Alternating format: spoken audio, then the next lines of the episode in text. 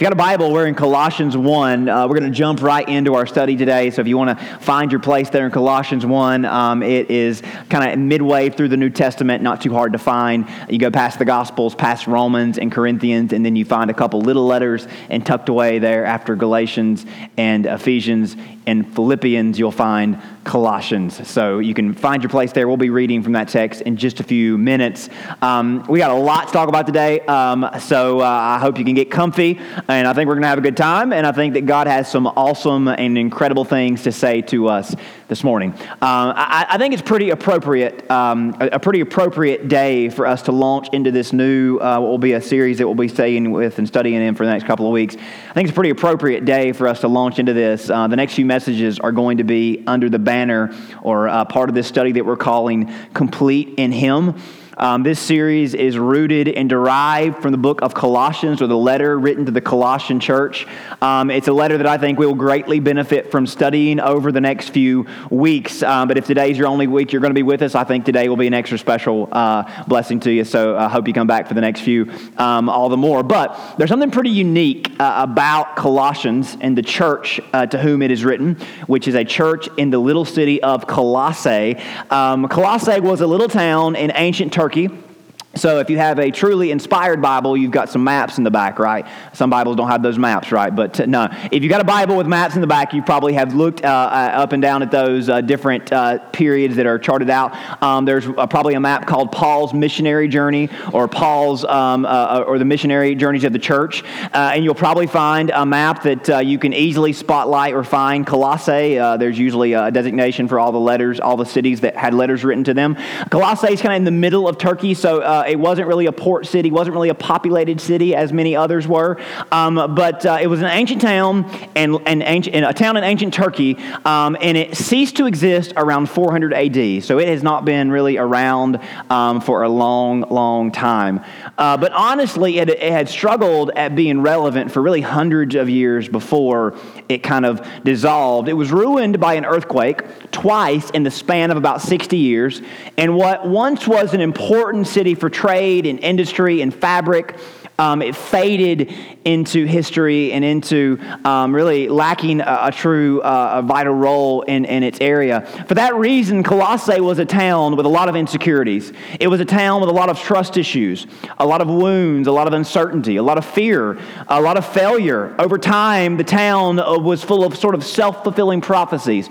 Um, people were stuck in this cycle of never believing they could be better and never accomplishing uh, much at all. And under the, under the Roman emperors that cycled in and out of power, uh, Colossae failed to receive the bailout resources that many cities did, many more important cities did throughout the years. And Colossae, as a result, fell behind other cities as many markets moved uh, past and grew larger. Colossae dwindled over time. And, and the city, um, and really the entire population of Colossae, they felt small, they felt unimportant, they felt inferior to the rest of the empire. You could almost say that the city felt insignificant and incomplete. They, at many times, felt completely forsaken as the city suffered a major earthquake around 60 AD. Um, in the ruins and ashes and rubble of the aftermath, the people lost all hope, and they felt genuinely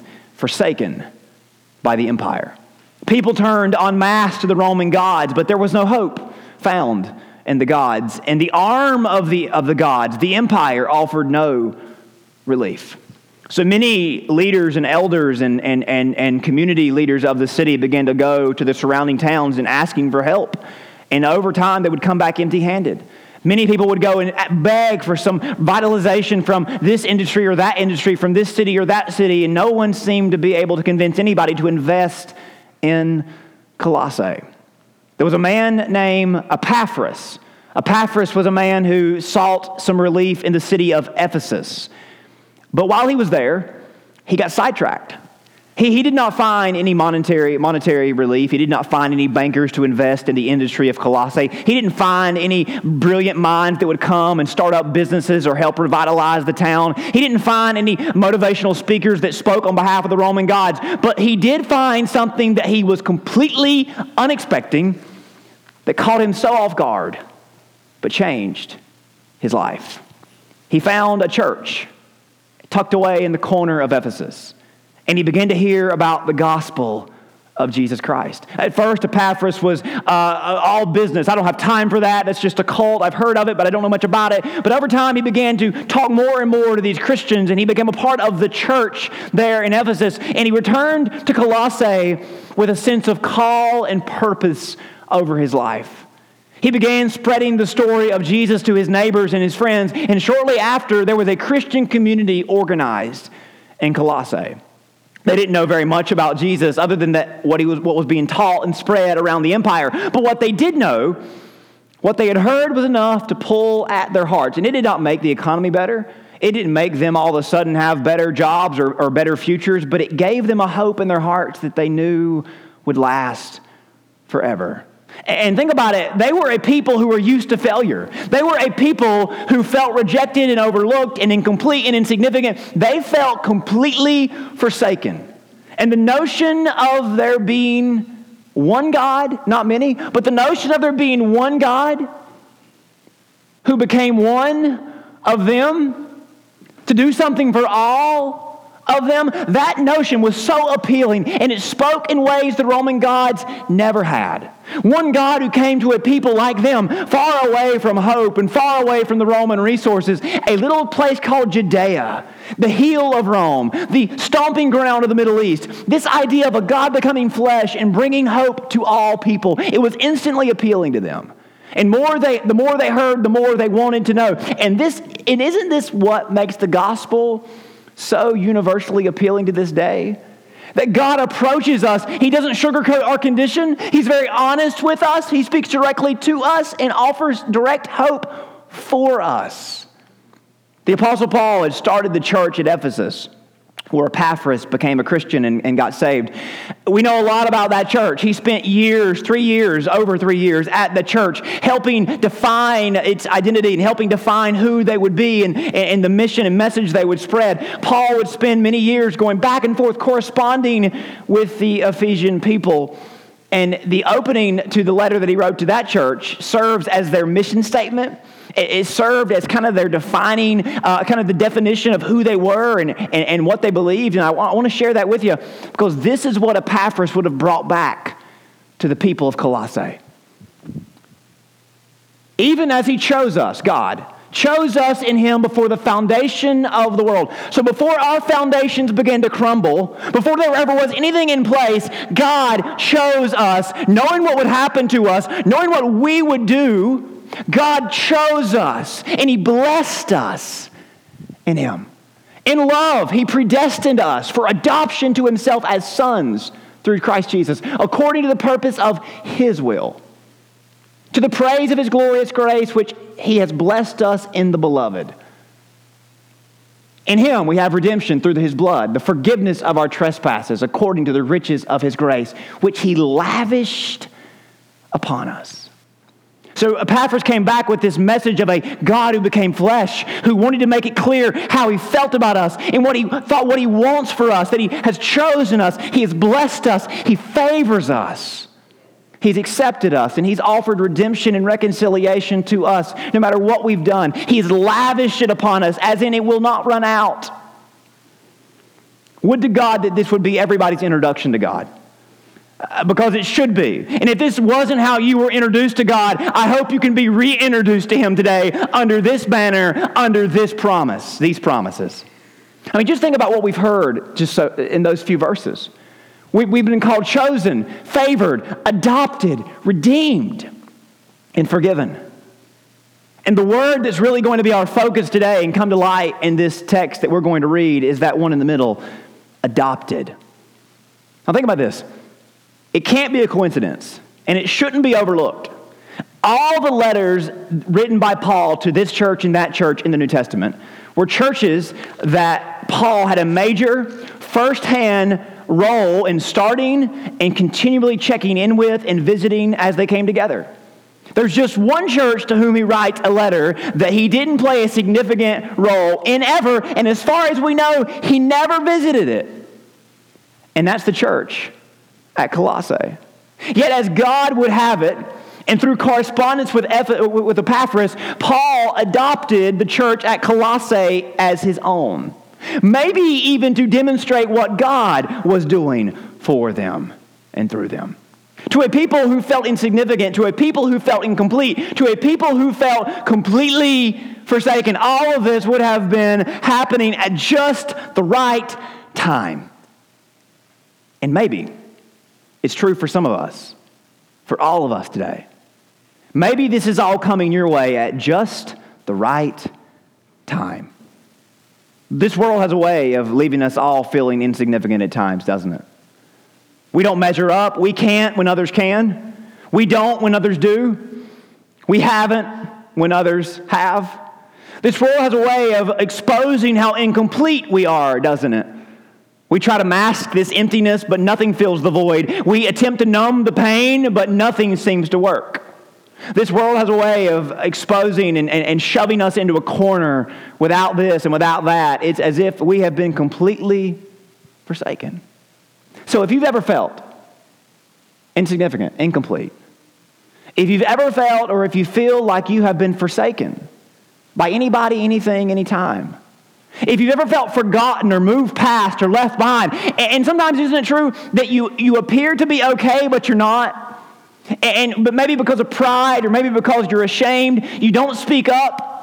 And nobody ever asks how you are. Nobody ever gets to see what's really going on. And, and maybe other times you ask for help, but nobody seems to care.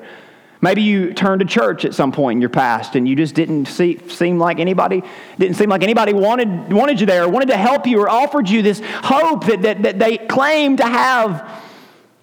We're left with this brand of insignificance, this void of incompleteness, this hollow burden of being forsaken. Maybe on a day like today, the feeling, the pain, the dread, it's heightened. Maybe it's intensified for you today. Uh, I hope that Father's Day is a reason for joy for all of you, and I hope that it warms your heart, but I'm sure in the reality of our world today, Father's Day draws a lot of painful emotions as it does joyful emotions. And many, because of the wounds, the gaps, the scars left behind on what has been called the fatherless generation. And whether the father was present or not emotionally, maybe he wasn't. You see, there is in all of us, even you, there is in all of us a primal craving, desire, need for our Father's blessing. And not just a, not a blessing that is there if you do this or if you do that. Not a blessing if you turn out this way or if you turn out that way, but an unconditional approval, affection, and attention from your Father. Studies have been conducted and research has proven, and within every heart, men and women, young and old, this primal desire burns and beckons. And if you say, oh, it doesn't matter to me, it matters even more to you. Everyone is desperate for the approval from a father.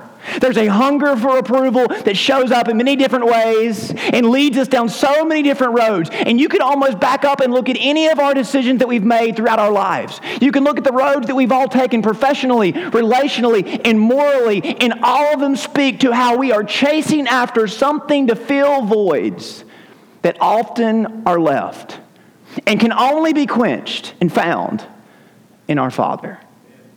Without from and apart from this approval, we sink in insignificance. And we need to be honest with ourselves. If you've got these wounds today, I'm not trying to bring them to the surface to make you feel vulnerable. I, I, I want you to feel these so I, we can bring some healing to them. So if you have sunk in insignificance, if you felt lost in incompleteness, if you felt completely forsaken, maybe this conversation strikes a nerve for you because of what you went through or what you're going through as a son or a daughter of a dad who wasn't or isn't there. Maybe your memories of your dad are memories of anger and rejection and abandonment. Maybe your memories are awesome, but that's the problem. They're just memories because he's gone and you can't bring him back. Maybe you have an awesome relationship with your dad. You're the apple of his eye. Maybe he doesn't tell you enough, but maybe he does. Maybe he loves you and he treasures you and he makes you feel safe, but when he's not there to reassure you, you're missing something. And maybe you need an even greater assurance that is found in who your earthly dad was always meant to reflect and point to. While this might be a touchy subject at first for some, for others, this might instantly stick. And for all of us, I think this has potential to change our lives. Most of all, change our hearts and change how we relate to and connect to God. So follow with me, if you will, as we read the first 15 verses of Colossians 1. We'll read most of the chapter, but I want to start out with these verses. They're pretty powerful, and I think you'll pick up on a few things as we read. Paul, an apostle of Jesus Christ by the will of God, and Timothy, our brother, to the saints and faithful brethren in Christ who are in Colossae, grace to you and peace from God, our Father and the Lord Jesus Christ. We give thanks to God and the Father of our Lord Jesus Christ, praying always for you, these people that felt insignificant, unwanted Paul says, We are thankful for you. We're praying for you. Since we heard of your faith in Christ Jesus and your love for all the saints, because of the hope which is laid up for you in heaven, of which you heard before the word of the truth in the gospel, which has come to you as it has also in all the world, and is bringing forth fruit as it is also among you since the day you heard and knew the grace of God in truth. Also, you also learn from Epaphras, our dear fellow servant, who is a faithful minister of Christ on your behalf, who also declared to us your love in the Spirit. For this reason, we also, since the day we heard it, do not cease to pray for you and to ask that you may be filled with the knowledge of his will and all wisdom and all spiritual understanding that you may walk worthy of the Lord, fully pleasing him, being fruitful in every good work, and increasing in the knowledge of God. Strengthened with all might, according to his glorious power, for all patience and long suffering with joy, giving thanks to the Father who has qualified us to be partakers of the inheritance of the saints in the light. He's delivered us from the power of darkness. He's conveyed us into the kingdom of his Son, uh, of the Son of his love, in whom we have redemption through his blood, the forgiveness of sins. He is the image of the invisible God, the firstborn over all creation. Now, this text has a lot to say to us. And again, if we read it and hear, knowing how Paul is relating to, Colossians, to the Colossians, how Paul is seeking to relate and, and, and communicate with people he's actually never met, a few things stand out to me. Right off the bat, Paul reaches a hand out to these folks he's never met to people who are struggling and doubting almost in everything, but are clinging to the hope that they've heard. You hear him repeat that a lot. You've heard of this, and they're clinging to that, that, that hope. Paul does something that he does in about every letter. He introduces himself and acknowledges his uh, role or reason for writing. But in this letter, I think there's, a di- there's something different about this introduction. It's a unique approach that he takes. Paul defines himself, and then he goes on to define the reader. They've never met him, he's never met them, but listen to how he enables the Colossians to both trust his role and also trust who he says we can be and are in Christ by faith. In the first verse, Paul defines himself as an apostle.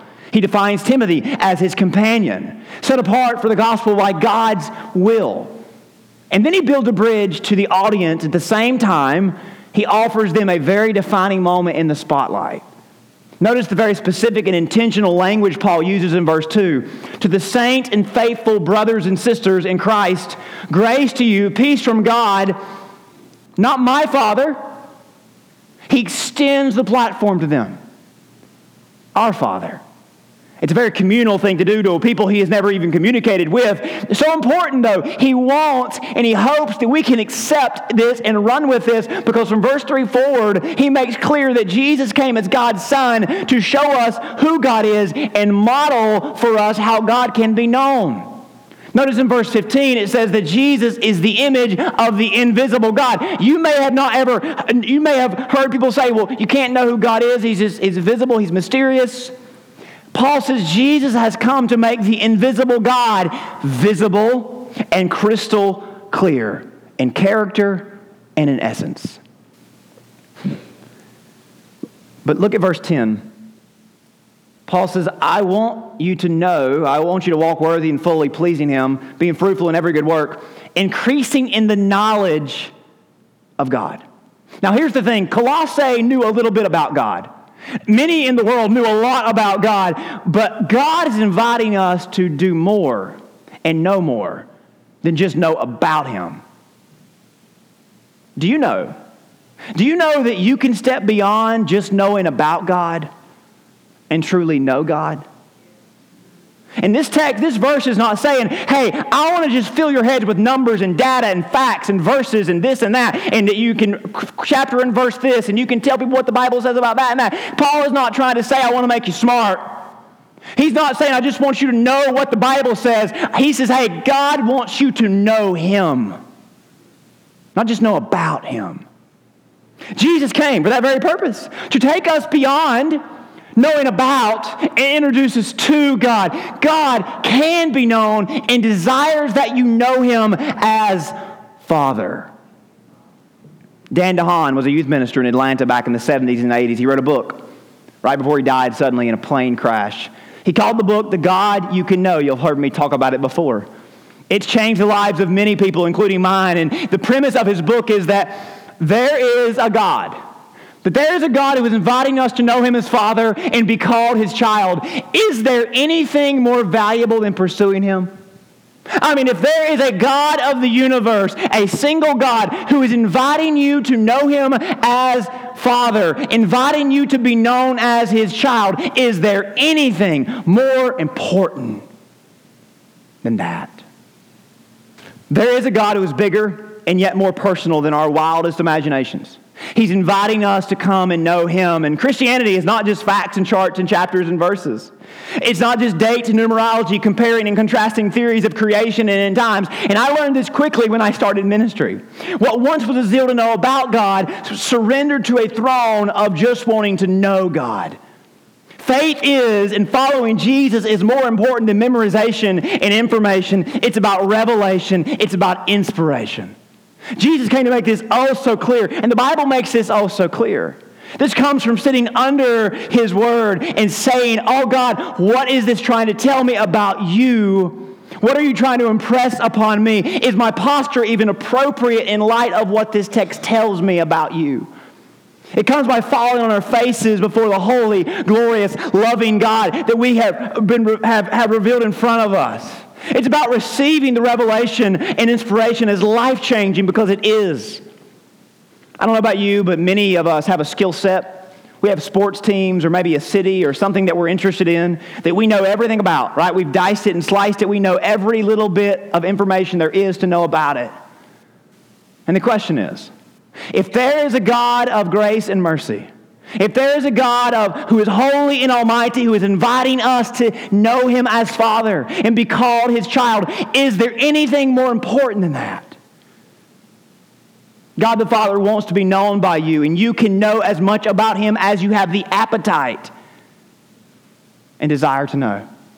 There's never going to be a moment in your pursuit where you hit a limit. You can go as high up the mountain as you want to go. You know uh, uh, about God's revelation. It was first given to Moses on Mount Sinai. And God began to issue his simple pursuit of Moses by saying, Moses, come up to the mountain and I will give you my word. And that invitation was over Moses' life for years and years. Moses grew up uh, in the shadow of Egypt. He was brought in as Pharaoh's, child, Pharaoh's grandchild, but he was never given the riches and luxury and the rights of an Egyptian. His parents were forced to abandon him. All the riches of Egypt weren't enough to make him feel complete, to fill that void. He wandered into the desert as a middle aged man, questioning his purpose in his future, often wanting to end his life. And it was at the foot of that mountain that God began revealing himself. And it's revealed to us that it's never too late. We're never too old to come to know God. And through the revelation of Jesus, we find that God is still in earnest pursuit of us. And in the way Jesus reveals, uh, God reveals himself to Moses, the same way Jesus is revealing himself to us, the invitation is embedded with this same power. You could almost say this the Bible's message about God can be summed up with a single word Father. At the heart of the gospel is this invitation to know and call God Father. That's the knowledge of God the Bible is trying to impart on you, first and foremost. Now, maybe, Now, maybe the idea of God as Father is difficult because of your experience with your earthly father. But I'll say this God is your perfect heavenly Father. Your Father's witness should reflect this, but if you struggle under a father wound, God can heal it. The Bible gives this reminder to us over and over again. David wrote, For my father and my mother have forsaken me, but the Lord will take me in. That word take me in means that God has saw you wandering around, whether broken, whether lost, whatever it's been, whatever you've been going through, whoever has shut their door on you, Jesus came from heaven to seek and save all who have wandered away or been drawn away to bring us in. He did not come down from heaven to punish you or to scold you. He could have done that from a very high and lofty place. He came in a personal way to make it clear to you the invitation is personal. His love is that powerful. No one is too lost. Jesus is constantly in pursuit of lost things. And this is how the Bible says Jesus defines God. John wrote in John 1 The Word became flesh and dwelt among us. We've seen His glory, glory as of the only Son from the Father. So if you want to know what God is like, look no further than Jesus. Verse 18 tells us that no one has ever seen God, the only God who is at the Father's side. He has made him known. And that echoes what verse 15 tells us. I like to read on because these next few verses are even better. Verse 16 For by him all things were created that are in heaven and that are on earth, visible and invisible, whether thrones or dominions or principalities or powers, all things were created through him and for him. And he is before all things. In him all things consist. And he is the head of the body, the church, who is the beginning, the firstborn from the dead. In all things he may have the preeminence. For it pleased the Father that in him all the fullness should dwell. By him to reconcile all things to himself, for by him, whether things on earth or things in heaven, having made peace through the blood of his cross. And you, you, who were once were alienated and enemies in your mind by wicked works, yet now has been reconciled. He has reconciled you in the body of his flesh through the death to present you, to present you holy and blameless above reproach in his sight. Not because of your own ability to become holy or blameless, but because of what he did to make you and call you holy and blameless. A few things we just heard. We were created by Him and for Him. We are not accidents. We are not incidental. We were created on purpose, for a purpose, for Him, for joy, for His pleasure.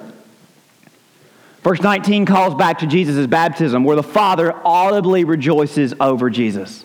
He shouts from heaven, That's my son. I love him. He's mine, and I'm his dad. And I want everybody hearing me to know you can have the same kind of relationship with me. That's why we're doing this.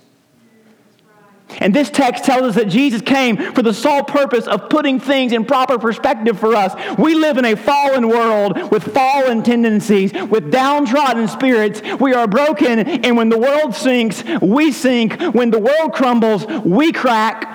We ache and we feel the pains the world brings on us, the dread and shadow of insignificance and incompleteness, of feeling forsaken. Yet Jesus came, and as you can just go down the list, in verse, four, th- verse 13, it says he came to deliver us from darkness. In verse 14, he came to redeem us from sin. He came in verse number 19 to make sure that we are no longer apart from the fullness of God. It says that he came in verse 21 to make sure that we are no longer separated or we no longer feel alienated from God. And I love what it says in verse 22. He came to present you to God. You know what that means? That God said, okay, Jesus, the Father and the Son, however this happened in a way that we can't comprehend, the Father said, Hey, I want you to go find my lost children, and I want you to bring them and present them to me as a gift to me.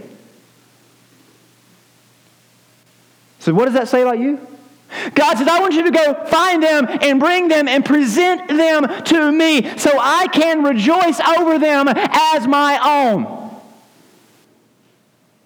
Isn't that incredible?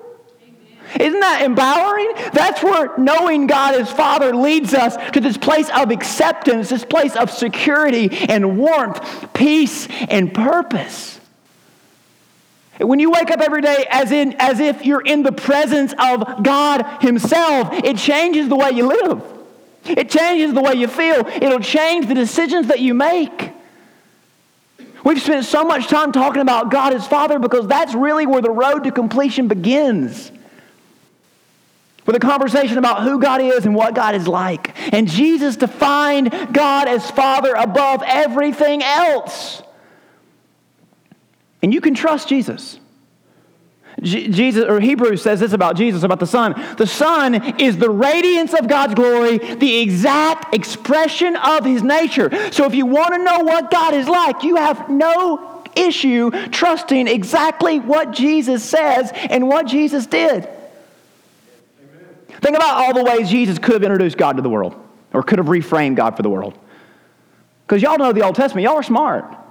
And his audience knew the Old Testament. Think about all the names and all the ways he could have introduced God to the people.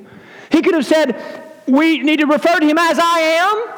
I mean, the all, all encompassing, all, you know, all powerful, preeminent, glorious, supreme, sovereign creator of the universe. Get on your face, put it in the mud. You shouldn't even look up because you're not worthy. I mean, he could have said, hey, he's the I am, he's the Almighty, he's the King of Kings because he is. But you know what Jesus would say? To me, he's more than I am. He's more than Almighty. He's more than King. He's Father. I mean, maybe, you, maybe your instinct, because of our religious tendencies, is to say, isn't that an insult? I mean, isn't that underscoring his majesty and his might? I mean, just Father? And Jesus would say, maybe you're the one underscoring here. Maybe you're the one that has been taught the wrong way. Because greater than Almighty and I am is Father. Father means more. And if you understand God as Father, you'll better understand Him as all these others. See, this speaks to our heart in a brand new way. It makes us feel vulnerable. It makes us feel little. It makes us feel, it makes us super personal, doesn't it? Because Father goes where the others don't. Father comes in the door when it's dark and when, everybody, when everything is shutting down. Father comes to our hearts. Father is relational. And Jesus says, listen, y'all, y'all know God through what he does nine to five. You know him through the suit and tie, the business deals, the battle, the blood, sweat, and tears. I know him in ways y'all have never known, and that's why I'm here to show you. Eh, I'm sure all of you have heard all the fancy Old Testament names for God. All those Hebrew words that people try to sound smart and pronounce, but they don't know how because they're not they weren't alive back then. They don't know how to speak it. And I don't either. I've took three classes and I still don't know. But y'all know how people talk about all the names of God, right? Think about all these fancy Hebrew names that Jesus could have threw at people. Yahweh, Elohim, El Shaddai, El Olam, El Elyon. Think about all these fancy Hebrew names. The God of angel armies, the God who always sees, the God who always provides, the God who's everlasting, the God most high, the God almighty, the creator, the I am. And Jesus did away with all those. He gave a brand new word for you to connect God with. And it wasn't a brand new for the people. It just never had been used in reference to God. They didn't even think it could be. Jesus replaced Yahweh and Elohim and El Elyon and El Elyon and El Shaddai. He replaced all those with a Hebrew word that nobody ever thought they could use for God. Abba, which means daddy.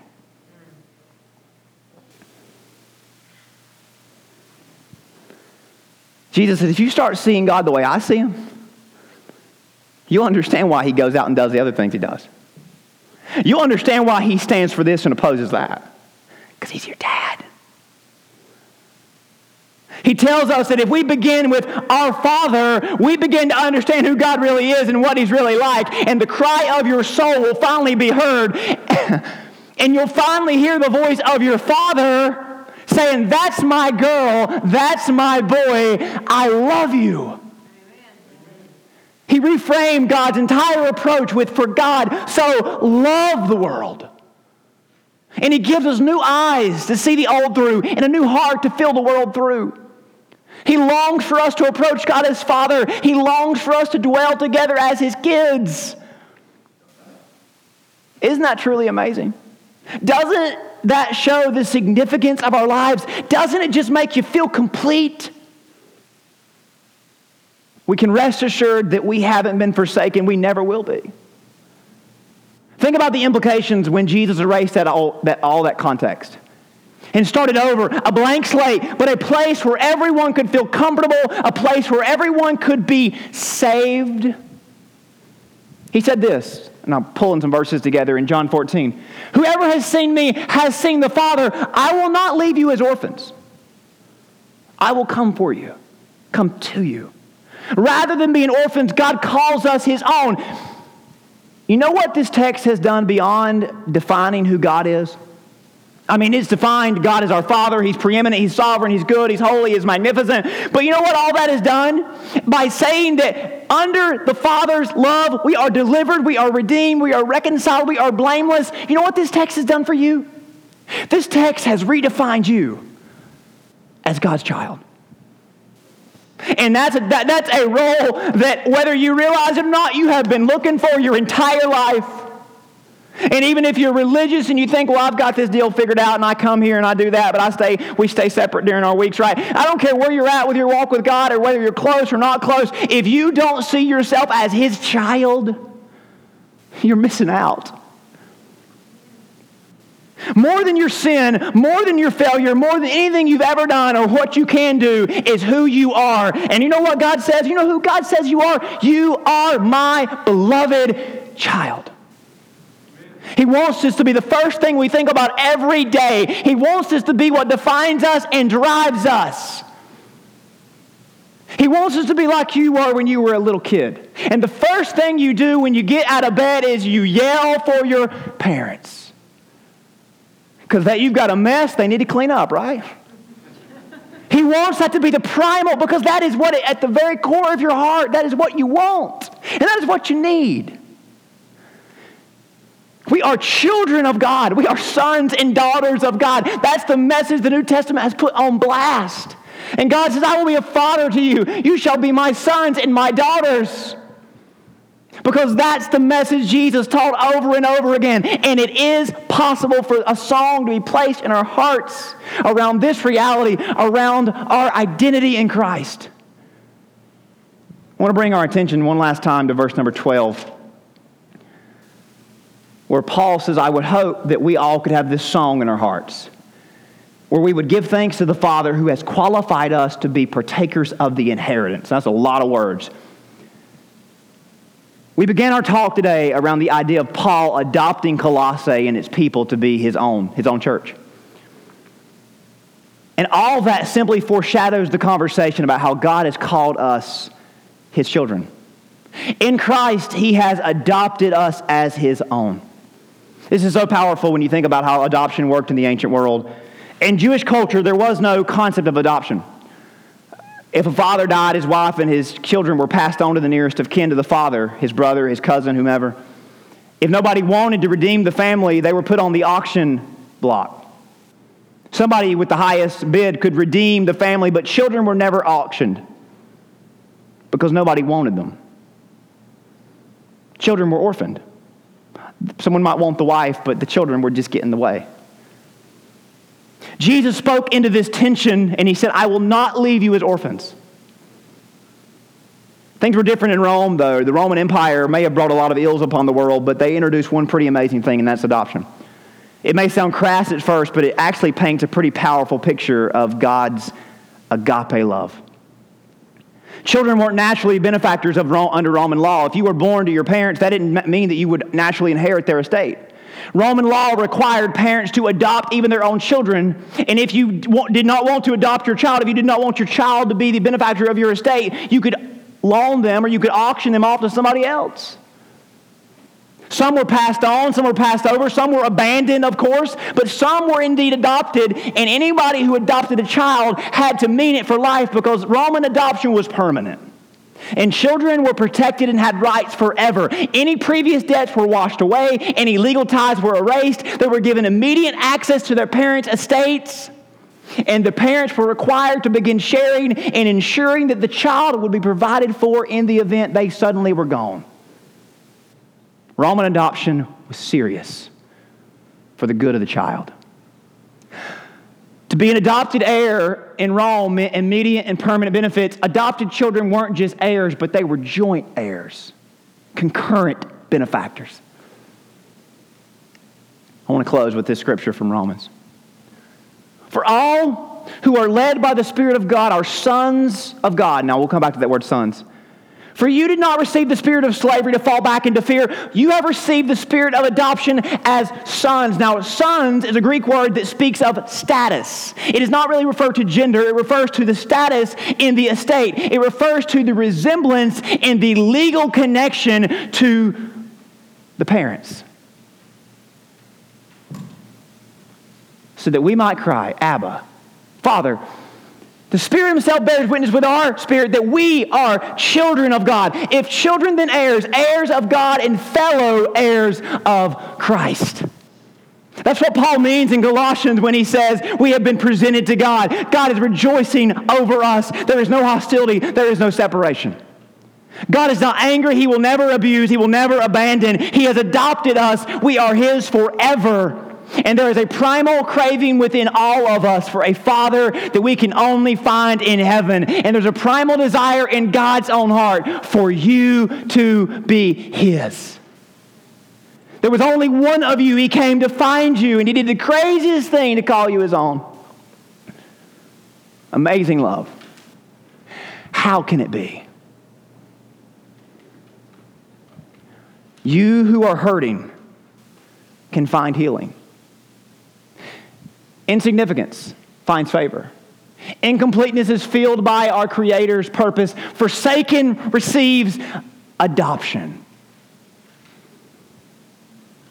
The world's curse is lifted. We receive heaven's cure. We are no longer lost slaves, but we are children of God.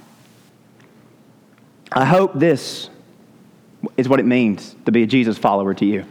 I hope the very basis of your relationship with God is that you know Him as Father and He sees you as His child. And if you have not ever started from there, maybe you've had years of religion that you've built on and it's all been just kind of confusing you along the way because you've never understood God this way. Maybe today's the day to tear all that down and start over.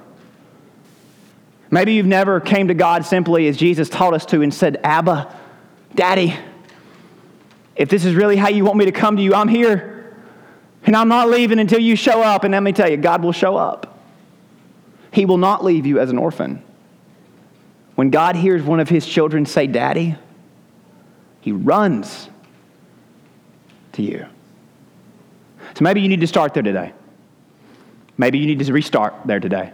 And maybe you just want to come and give God praise. So we sing this last song, No Longer Slaves. Maybe this song can be a vehicle for you to give God the praise and the glory he deserves on this Father's Day.